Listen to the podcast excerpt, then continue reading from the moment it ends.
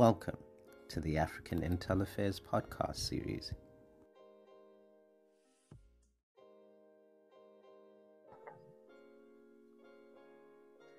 Abiola, thank you so much for making the time to have this conversation with us. And uh, without further ado, I would like to ask um, why you think it is that there is an increase in kidnappings, especially since, as we um, take a look at the security situation in Nigeria, we understand there's a diff- there's there's quite a number of different hotspots for different kinds of insecurity.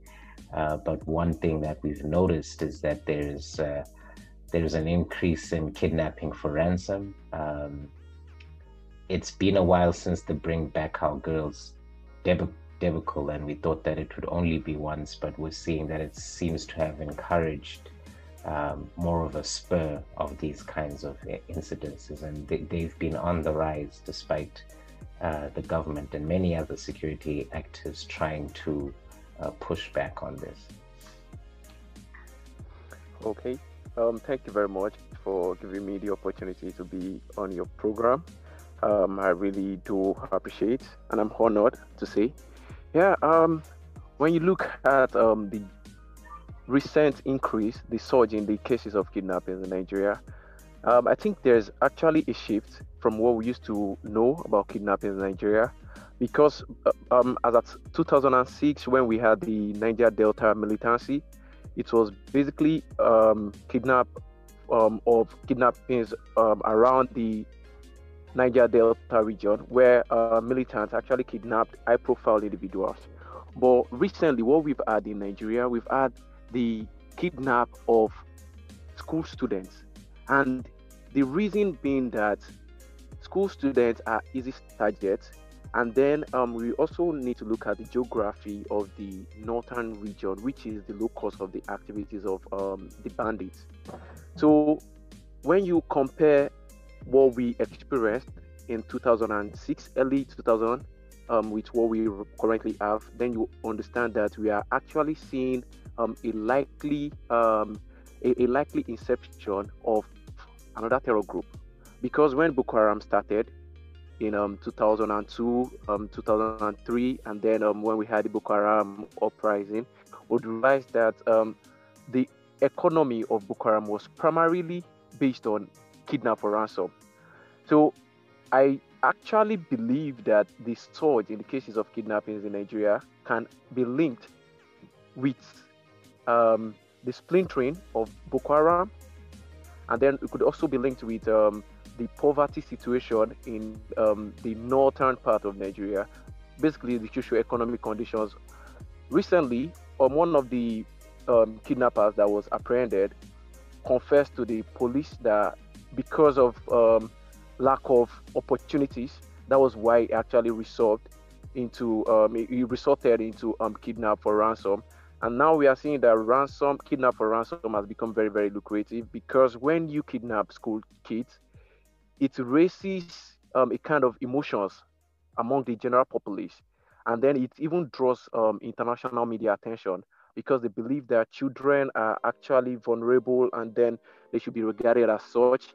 We saw what happened in Chibok in 2014 when um, 276 um, school girls were actually abducted. We saw how um, it went viral, even drawing attention from Michelle Obama, drawing attention from different um, persons around the world. So that is the reason why we are having a surge in cases of kidnapping. And um, I would like to note that what we are experiencing in Nigeria right now is an advanced kidnapping because we may actually believe that we may actually think um, the um, kidnappers, the bandits, they are um, less educated. But what I strongly believe is that this set of individuals, they have sophisticated knowledge. They are masterminders, like they are very, very good strategists because they understand that by the time they kidnap kids in school and then the government fail to respond, the government in Nigeria is already losing losing its legitimacy. So if the government fails to actually respond quickly, if they um, fail to probably pay ransom, then they are going to lose more of their legitimacy. Kaduna State is one of the cause of um, uh, of kidnapping in Nigeria. and then the government has uh, has lost its legit- legitimacy. Basically, that's what I would say, because um the gov um, the governor um that um El Rufai came out recently to actually um, make a statement that he doesn't support ransom payment of ransom and that anybody that is caught paying ransom would actually be dealt with. This bold statement means that the government doesn't have any kind of um, any kind of measures in place to actually contain or um, defeat this um, threat that we call a pandemic because it has actually become a pandemic in Nigeria. So if you are looking at it, there's proliferation of kidnapping in Nigeria, and it's because this business has become very, very lucrative. And um, one more thing that I would like to mention is the complicity. There's a kind of complicity between, let me say, um, I, I wouldn't want um, to, to, to say this, but um, let me just say that there's a complicity between um, with the um, government security forces. In 2019, a top kidnapper was arrested. By um, his name is Wadume. When Wadume was arrested, it was it was based on intelligence that he was actually um, apprehended, and when he was arrested, he was supposed to be transferred by the police because they were on um, on a very on a covert operation. They were not wearing their normal uniform. So when they were passing through the highway, they were stopped by um, the military at the checkpoint. Even though uh, the police identified themselves by showing their ID card, the military guys that had been probably pre-informed about um, their um, passage through the checkpoint shot dead these police officers and then they freed this kidnapped kingpin. So this um, kind of um, egregious scenarios brings to mind that probably there's a kind of complicity. Maybe some persons at the um, at the at, at, at the aim of affairs, probably, or on people, government officials, or even security operatives, like top security operatives, are actually um, stakeholders in this kidnap business. That's my own personal opinion. And um, I'm subjected to my own personal opinion. So, what we have in Nigeria now is not just um, the kidnap business that we used to know. Now we are seeing a rise in abduction of school children, and it is because of the vulnerability. When you go to most schools in the northern part of Nigeria, they are exposed, they are susceptible to violent attacks. You go there and then you see that there's no um, additional security layers to keep these children protected. And by the time they are being kidnapped, there's no way the government would want to pay ransom. So I believe that um, these um, perpetrators of these heinous crimes, they are actually strategists. That's just it. So um, kidnapping so, business is impaired by the socio-economic conditions in Nigeria and then the geography of the locus of these activities. Um, to actually highlight another point, in um, early 2021, some set of um, school students were kidnapped in um, in, um, in in Kaduna State, and where they were kidnapped, they were kidnapped in Afaka. Afaka is the same um, area where the National um, Nigerian Defense Academy is located. If 27 students were kidnapped in Afaka, and it took the Nigerian um, military, it took them one hour to actually respond proactively to um, that distress call.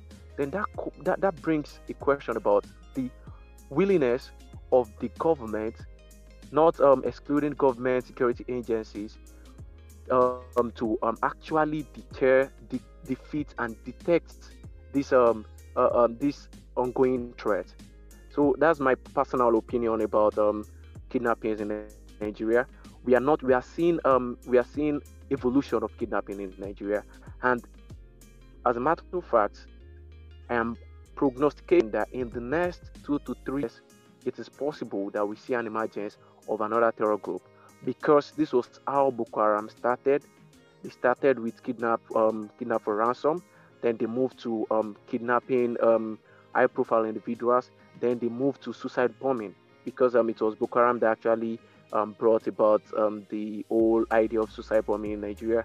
So I am actually predicting that in the coming years, we could actually see a rise of a terror group. So that's it. Thank you. Okay. So, you know, you've made a mention of a lot of things which raise a lot of questions. And the first aspect that I realized was that you referred to the fact that in the the example that you gave with the police and the military and so on and so forth, that uh, the police were operating on some form of intelligence and they were they and that's what made them uh, do a, a, sort of covert sting operation but then you also yeah, yeah mentioned sure. mentioned the complicity of of of security forces in in some of this but and also you make reference to the whole kidnapping as a kidnapping business so i have i have a couple of things that um, i would like us to reflect on and one of those is that um, if as if as you say with this uh, very alarming story uh, these these these these police were carrying out an operation um, okay.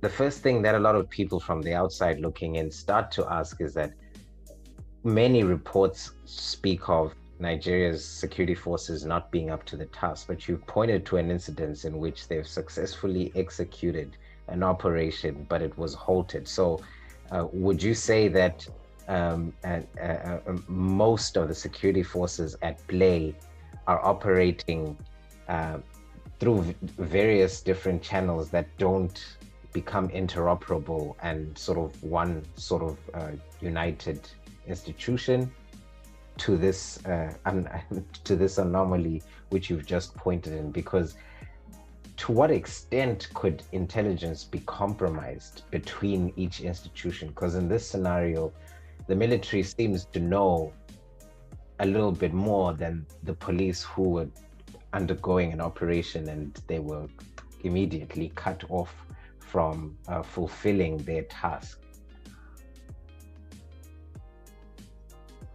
Okay.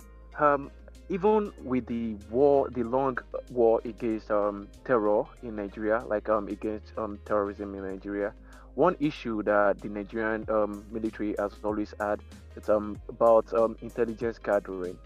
And then, apart from the intelligence gathering, it, uh, it is complicated with um, the issue of lack of inter uh, interagency alliance because by the time the military they were actually not um, trained for um for for for um fight against terrorism because prior to um prior to the inception of Boko Haram, what we used to have was the Nigerian military engagement in um state-to-state warfare, but it was as a result of um the Boko Haram that they became more involved in um, in internal affairs. So with the all kidnap um, issues in Nigeria, it has actually um, brought into limelight the um, lack of interagency synergy in the um, Nigerian um, Nigeria security architecture.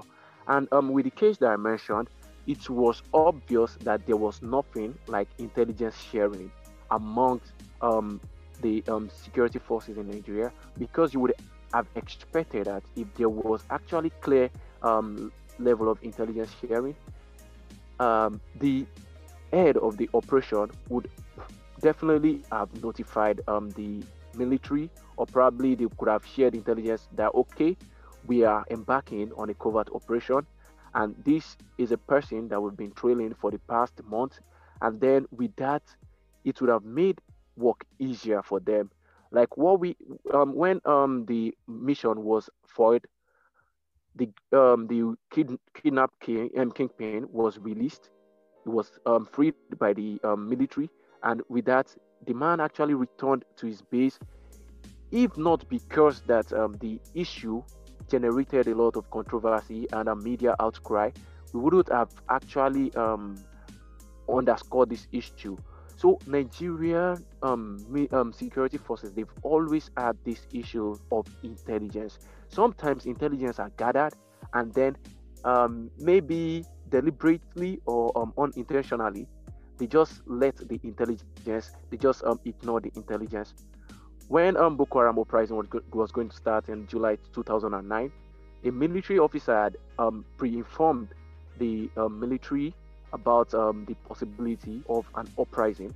Um, a, a, an imam, um, an Islamic cleric, had also warned the um, military about an impending attack because Boko Haram was actually building up. They were looking for the opportunity to launch an attack, and the um, the security operatives they provided them with the opportunity. So the issue that Nigeria has always had, but I wouldn't say Nigeria because um, even with the um, Mumbai attack in um, India, they were also supplied with intelligence. Most of the um, terror attacks, most of the um, operations that led to um, to different casualties, it was obvious that most of these attacks um, were as a result of um, probably intelligence being, being being ignored, kind of. So that's just it. And Nigerian government must really, really, really up their game in the fight against um, the banditry by making sure that they improve on intelligence gathering and intelligence sharing. And that would mean bringing every um, stakeholders on board that is what we have in with the uh, um, um, recent developments with counterterrorism in Nigeria. They are trying to bring every concerned agency on board. The Nigerian police force, um, the DSS, which is um, the primary agency um, saddled with the responsibility of intelligence gathering in Nigeria, and then they're trying to bring the National Intelligence Agency. They're trying to bring um, NSCDC, that's the Nigerian Civil Defense Corps, they're trying to bring everybody on board so that intelligence can flow smoothly, can be gathered without um, any a, any kind of jaundice. They're trying to um, share intelligence because without collaboration, without um, um, a, a, reasonable and reliable um, collaborative effort, we can expect that this banditry, this um, recent surge in um, cases of kidnap would be prolonged just like we have it with the um, Boko Haram terrorism. Okay, so uh, another thing that we we need to have the opportunity to reflect on is this issue of how to deal with ransom, because as you said, that this is emerging to be a kidnapping business and uh, uh, uh the implicity of other actors and you describing it as something very very sophisticated in, in terms of operation execution you know um, it, it, sounds like uh, it sounds like there's a confluence with larger criminal networks, uh, which may be related to a certain extent of the infestation of corruption. But um, I know that in in other professional circles, one one view that you're pretty infamous for is is saying that ransom should not be paid, and some people seem to think that that is a callous position to take or maybe too rigid to take when you have to consider life. So, this is your opportunity to affirm why it is you believe ransom should not be paid under any circumstances, despite the dilemmas. Um, you know, this question is actually a, a, a very um, provocative one, and then it divides opinion largely. But um, ransom payment of ransom is like um is like um is, is, a, is a very tricky one because if you continue to pay ransom that means you are actually incentivizing these kidnappers they need resources to expand their business and then if you fail to pay ransom that means you might actually leave them with no choice than to probably um, execute their target, their, their target. So that is actually a very tricky one. And um, though the Kaduna State governor, like I said when we started this um, conversation, the Kaduna State governor came out boldly and even um, affirmed that even if his own child was kidnapped, the payment of ransom shouldn't even be an option. Um, the president, also President Muhammadu Buhari, also came out recently to actually criticize um, governors. They were um, they, they, they, were that were actually um, in the habit of paying ransom, probably um, trying to negotiate amnesty amnesty deal for kidnappers. But the truth of the matter is that let's draw inference from what happened recently um, at um, State. Some students of um, Green Spring University they were actually abducted by suspected gunmen, and when they were abducted, they demanded for ransom, and then they gave a deadline for the payment of the ransom. What happened was that the delay in the payment of the ransom resulted into something, something very significant, something that drew um, media outcry, something that touched many people's emotions. They killed two students out of the students that were abducted, and after killing these two students, and then they still felt they were not getting any kind of um, um, quick response, they killed another student.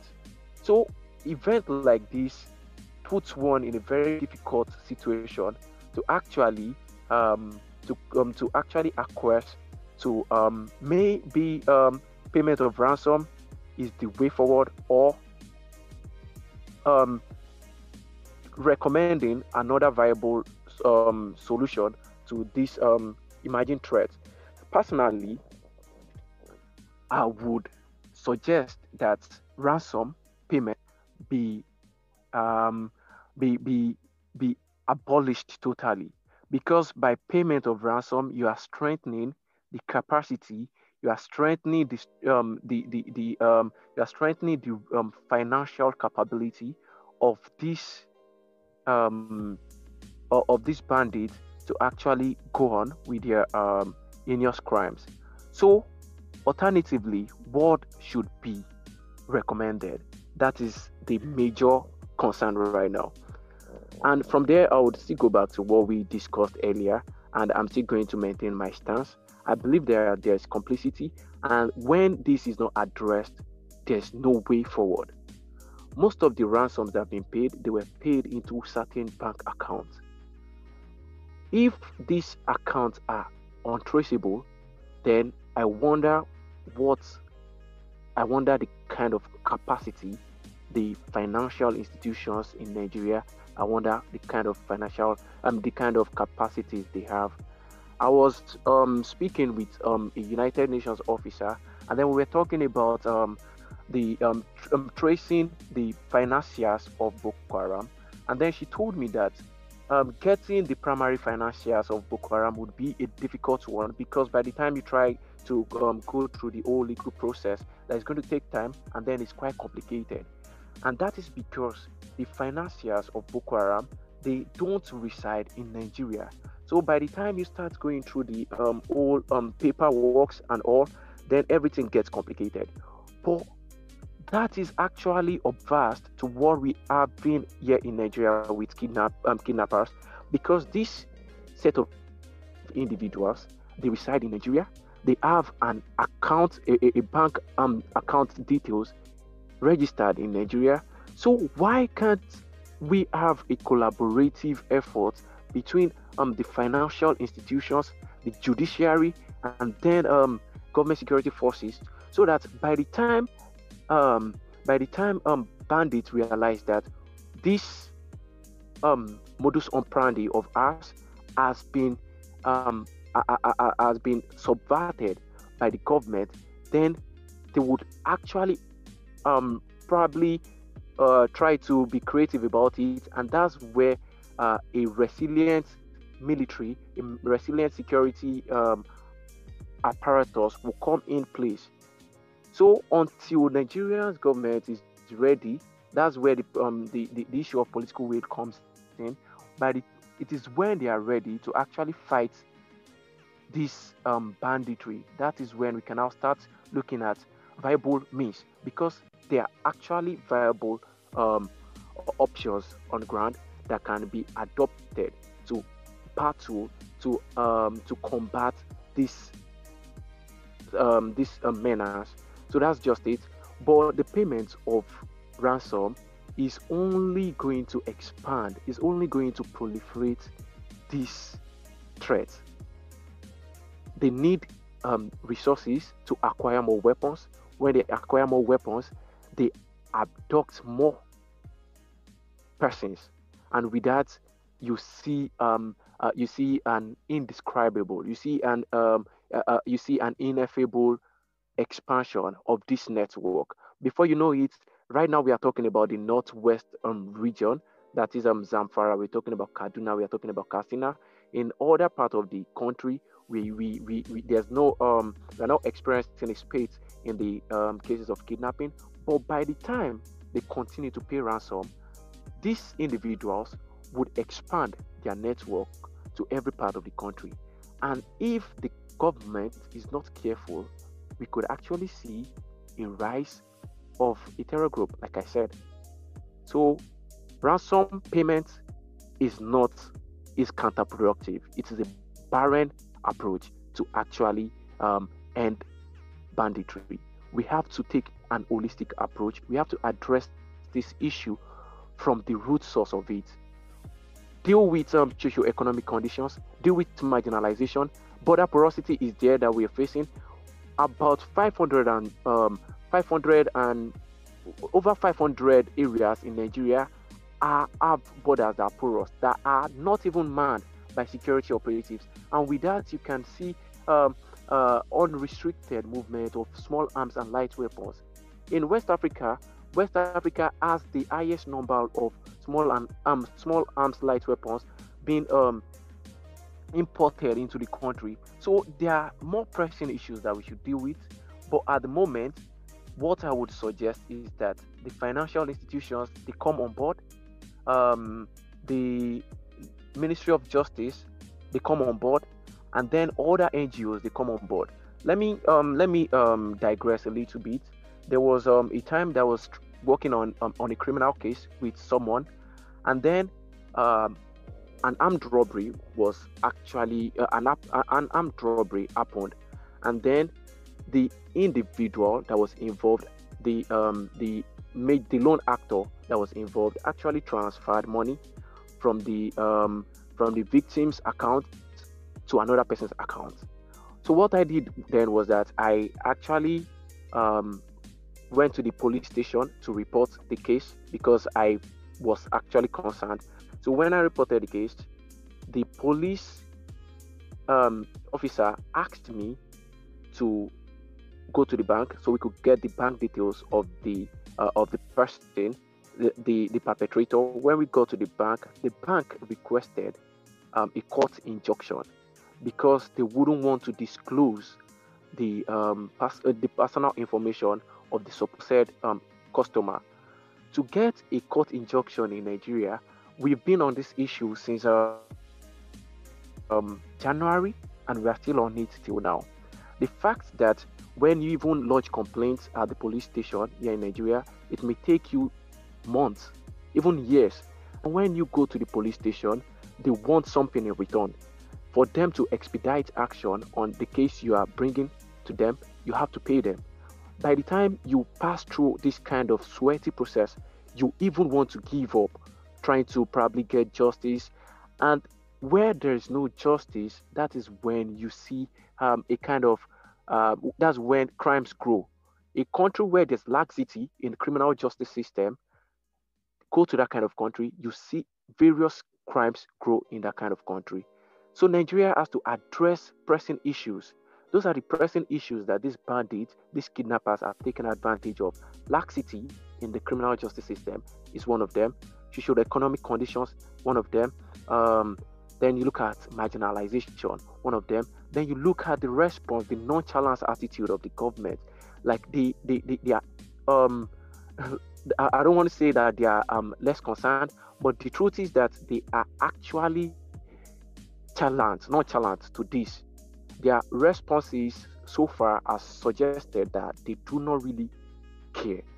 It is when there's media outcry, there's an um, international um, uh, international um, response something, that is when they try to uh, um, come up with different measures as just um, show face um, response. So when these issues can be addressed, then we are good to go with the war against banditry. Because right now, just like war on terror, there's a war against banditry, and then who is um, the victor in this war, I do not know for now because as of now, the bandits are on the verge of winning if quick response do not come in handy. Okay, all right. Abiola, this conversation is yet to continue. Thank you so much for your time.